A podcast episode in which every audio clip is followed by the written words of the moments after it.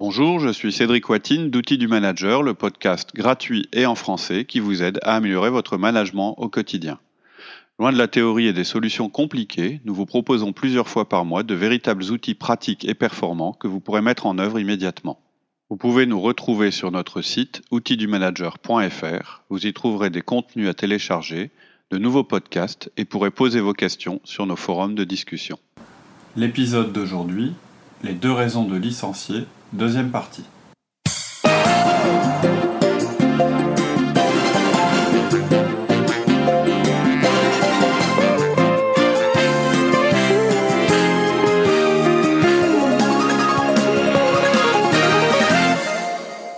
D'accord. Et tu disais qu'en contrepartie, finalement, le contrat un peu entre mmh. euh, l'individu et l'entreprise, euh, c'était que bah, lui, il accepte de renoncer à une part de sa liberté, mais qu'en contrepartie, l'organisation euh, lui apporte quelque chose. Tout à fait. Qu'apporte l'organisation du coup Alors c'est pas mal de choses. Ça peut être la sécurité d'une grosse, structure, c'est-à-dire qu'en fait, euh, quel que soit, si vous avez un salaire fixe, bah, le jour où le chiffre d'affaires fluctue un petit peu, votre salaire n'est pas impacté, par exemple. Donc c'est une mmh. espèce de stabilité financière. Euh, c'est aussi la possibilité de se concentrer sur euh, vos forces et d'éliminer les tâches qui ne vous intéressent pas. Alors, qu'est-ce que je veux dire par là? Parce que vous allez devoir accepter des tâches qui, vous, qui aussi qui vous intéressent pas. Mais par exemple, si votre truc c'est de créer, d'inventer, etc. Euh, si vous êtes tout seul, vous, allez devoir non, non, seulement créer, inventer, mais aussi produire et aussi vendre, etc. À partir du moment où vous rentrez dans une organisation, ça change. Hmm. Vous allez pouvoir vous concentrer sur la création et d'autres vendront à votre place. Alors, après, il est indéniable qu'il y a des organisations qui ne donnent pas assez par rapport à ce qu'elles demandent comme taxes, c'est-à-dire qu'elles contraignent plus qu'elles ne facilitent ou qu'elles ne sécurisent, et je pense qu'elles sont en danger. On va en reparler dans un podcast euh, qui va sortir bientôt qui s'appelle La fin du management. Mais là, ce n'est pas, le sujet. En fait, ce dont on parle, euh, les gens en fait qui vont être difficiles à gérer, euh, c'est les gens qui veulent avoir les bénéfices de l'organisation mais sans payer la taxe. Hmm. Ceux qui prennent mais qui donnent jamais ou peu. Par exemple, quelqu'un de nouveau à qui un nouveau vient demander de l'aide, puis qui dit bah attends mon petit gars, moi j'ai été dans ta, dans, ta situation et puis j'ai trouvé tout seul. C'est hmm. assez fréquent. Ou qui disent bah les infos sont là et qui repartent avec l'impression d'avoir suffisamment contribué. Donc cette capacité à aider, à communiquer, à écouter, c'est autant la marque d'un bon performeur que sa capacité à fournir du travail individuel et à atteindre ses objectifs personnels. Donc quelqu'un qui n'a pas l'esprit d'équipe, euh, tu dirais qu'il ne faut pas le garder du coup. Alors, dire qu'il n'a pas l'esprit d'équipe, ça ne suffit pas. Hmm. Euh, c'est un peu dire euh, bah, il ne s'entend pas avec les autres, ou bien dire bah, il ne va pas au pot de fin d'année, voilà, donc on, va le virer, ou il ne veut pas parler de sa vie de famille. Hmm. C'est pas de ça qu'on parle. Ce que je veux dire, en fait, vous n'allez pas virer quelqu'un pour ça on peut accepter que des gens aient un tempérament différent, mm. euh, moins expansif que les autres, ou qui ne veuillent pas parler de leur vie personnelle, qui soient réservés, etc. Dire que vous allez vous séparer de quelqu'un parce qu'il a pas l'esprit d'équipe, ça serait, euh, c'est plutôt un jugement général euh, que vous feriez sur son attitude ou sa personnalité. Vous devez être bien plus spécifique que ça. Oui. Je sens que là, tu vas nous parler de feedback et de comportement. oui, oui, oui. En fait, un comportement, c'est une action. En fait, c'est un fait précis qui peut se décrire précisément, justement. Et il faut que ça se produise de manière répétée et que vous l'ayez relevé de nombreuses fois et que vous ayez fait un feedback à la personne pour ce qui s'est passé. Que vous ayez expliqué ce qui a été observé et son impact. Que vous ayez demandé à la personne de changer. Ça suffit pas de se dire, bah lui, ah ouais, non, il n'y a pas l'esprit d'équipe, etc. Ok, il n'a pas l'esprit d'équipe, mais c'est quoi les conséquences? Hmm. Pourquoi c'est pas acceptable ce comportement? Hmm. Il faut l'expliquer à la personne. Donc l'impact, c'est que ça va détruire, par exemple, la collaboration entre les personnes, ou que ça va pas favoriser la collaboration entre les personnes, et que la personne s'en rende compte ou pas, que ce soit son tempérament ou non, ça change rien, qu'elle le fasse exprès ou non, ça change rien, ça rentre pas en ligne de compte. Vous pouvez juste pas accepter ce comportement dans votre équipe. Hmm. La personnalité, l'attitude de la personne, ce sont ni un prétexte pour excuser un comportement répréhensible, ni une raison pour virer la personne. Ce qui compte en fait, c'est l'impact de ces actions répétées. D'accord. Donc ce comportement qui a un impact, vous devez le décrire à la personne, vous devez lui expliquer qu'il y a quelque chose qui ne va pas. Elle n'en a pas forcément conscience. D'accord, il faut être assez précis en fait. Euh, Il faut être factuel. Oh, tu manques d'esprit d'équipe. C'est le principe du feedback, hein, de toute façon. Hmm. Et du coup, tu pourrais euh, spécifier, décrire quelques-uns de ces comportements Alors, c'est que des exemples. Euh, je vais vous citer des comportements spécifiques qui montrent, euh, qui ont un impact négatif sur l'esprit d'équipe, mais il faut absolument que vous écoutiez le podcast sur le feedback pour comprendre comment vous allez agir et comment vous allez en parler à l'auteur avant d'envisager de le licencier. En fait, le licenciement d'une personne pour cette raison-là, il intervient après que vous ayez tout fait pour qu'elle ait l'opportunité de changer. Oui, c'est ça. C'est votre rôle de manager. On ne considère jamais que les choses sont figées et qu'on ne peut rien faire. Pour, pour un tas de raisons. La première, après avoir euh, voilà. tout mis en place pour. Euh, pour euh, des raisons humaines, mm. parce que c'est votre job de manager, parce que votre job c'est de c'est la rétention, c'est-à-dire de garder les éléments de l'équipe. Mm. et donc, si vous les gardez, il faut qu'ils soient bons. Mm. Et puis aussi parce que ce serait inefficace en fait de virer quelqu'un et de recruter une autre personne euh, c'est un échec. Et c'est beaucoup plus compliqué, coûteux et difficile que de donner sa chance à quelqu'un de changer et de s'adapter. Hmm.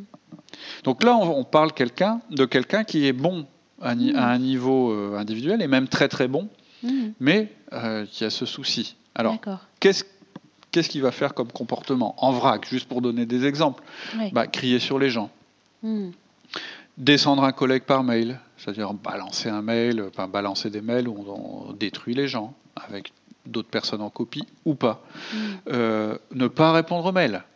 Oui, ça perturbe le travail de tout le monde. Bien sûr. Hausser la voix dans les réunions. Se moquer des autres en leur inventant des noms. Ça fait peut-être rire, peut-être qu'on tolère, etc. Et en fait, ce n'est pas forcément un des comportements que je vous cite, ça peut être un faisceau de, mm. de comportements.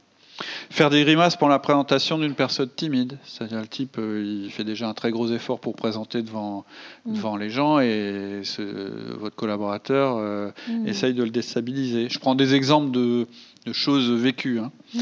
Euh, pas faire circuler des informations importantes pour l'équipe.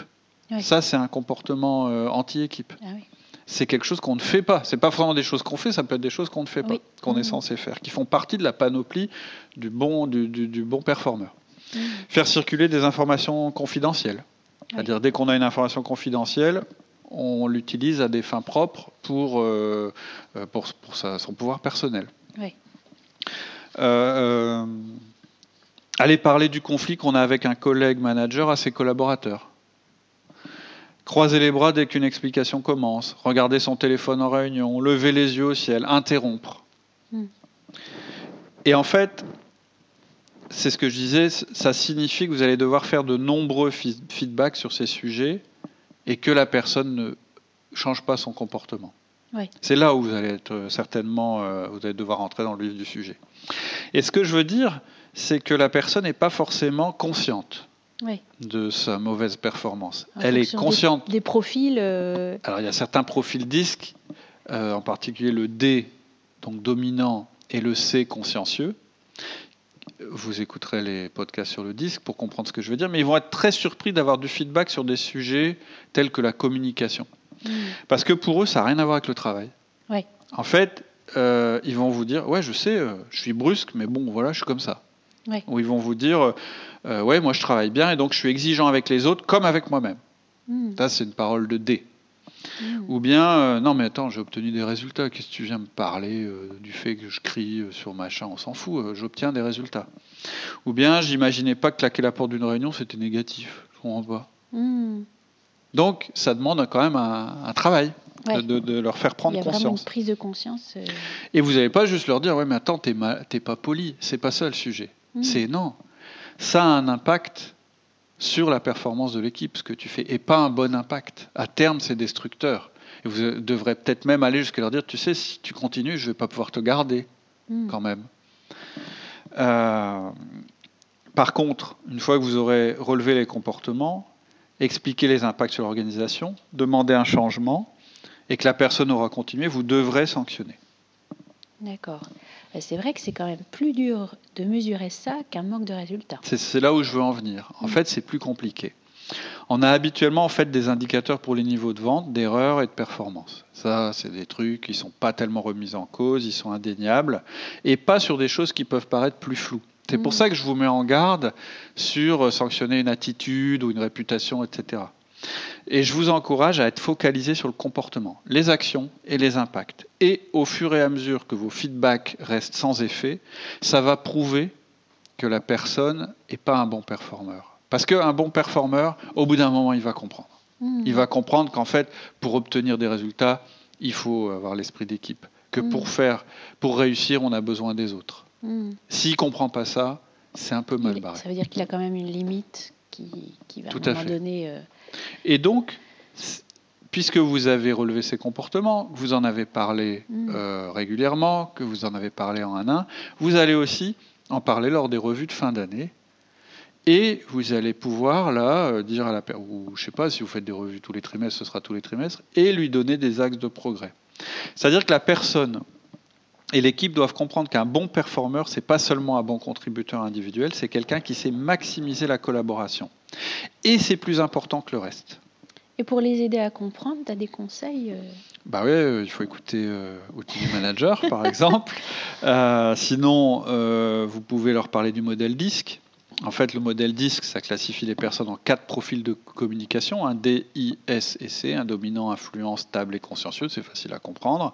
Ça juge pas les gens, mais ça leur donne des conseils sur leur manière de s'adapter.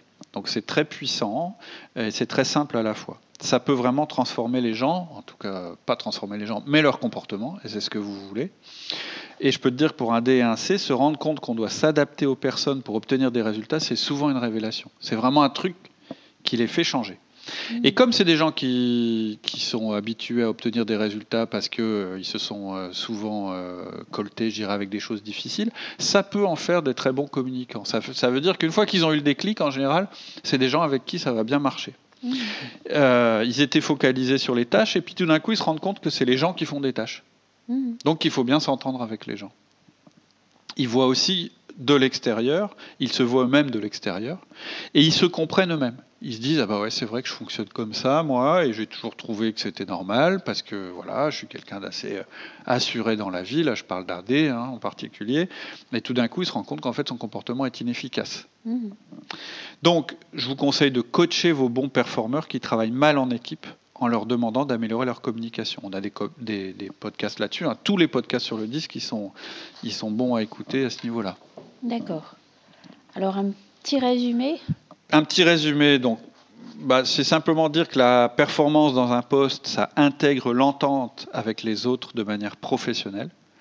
Vous ne pouvez pas être un bon élément si vous êtes quelqu'un avec qui il est difficile de travailler. Donc, nous, on vous recommande de licencier le moins possible. Euh, et surtout de licencier après un ensemble d'efforts pour remettre la personne dans la bonne voie. Vous devez lui faire prendre conscience que c'est un problème, lui montrer que vous n'allez pas accepter euh, ce comportement-là. Et même si elle obtient de bons résultats individuels, euh, je vous conseille de le faire quand même. Mmh. on a un podcast qui, je dirais, il y a trois podcasts qu'il faut que vous écoutiez sur le sujet pour compléter ce qu'on a dit aujourd'hui. C'est que faire avec un collaborateur arrogant, comment licencier, et le podcast sur le feedback. Mm. Après, tout ce qui est sur le disque, c'est intéressant aussi. Ok. Voilà. Merci Cédric. Bonne semaine. Bonne semaine. Au revoir. C'est tout pour aujourd'hui. En attendant le prochain épisode, je vous propose de nous retrouver sur notre site outildumanager.fr. Vous y trouverez notre forum où vous pourrez échanger et poser vos questions, tous nos contenus écrits et nos offres d'intervention en entreprise et en école, ainsi que nos conférences. Je vous dis à très bientôt sur notre site outildumanager.fr.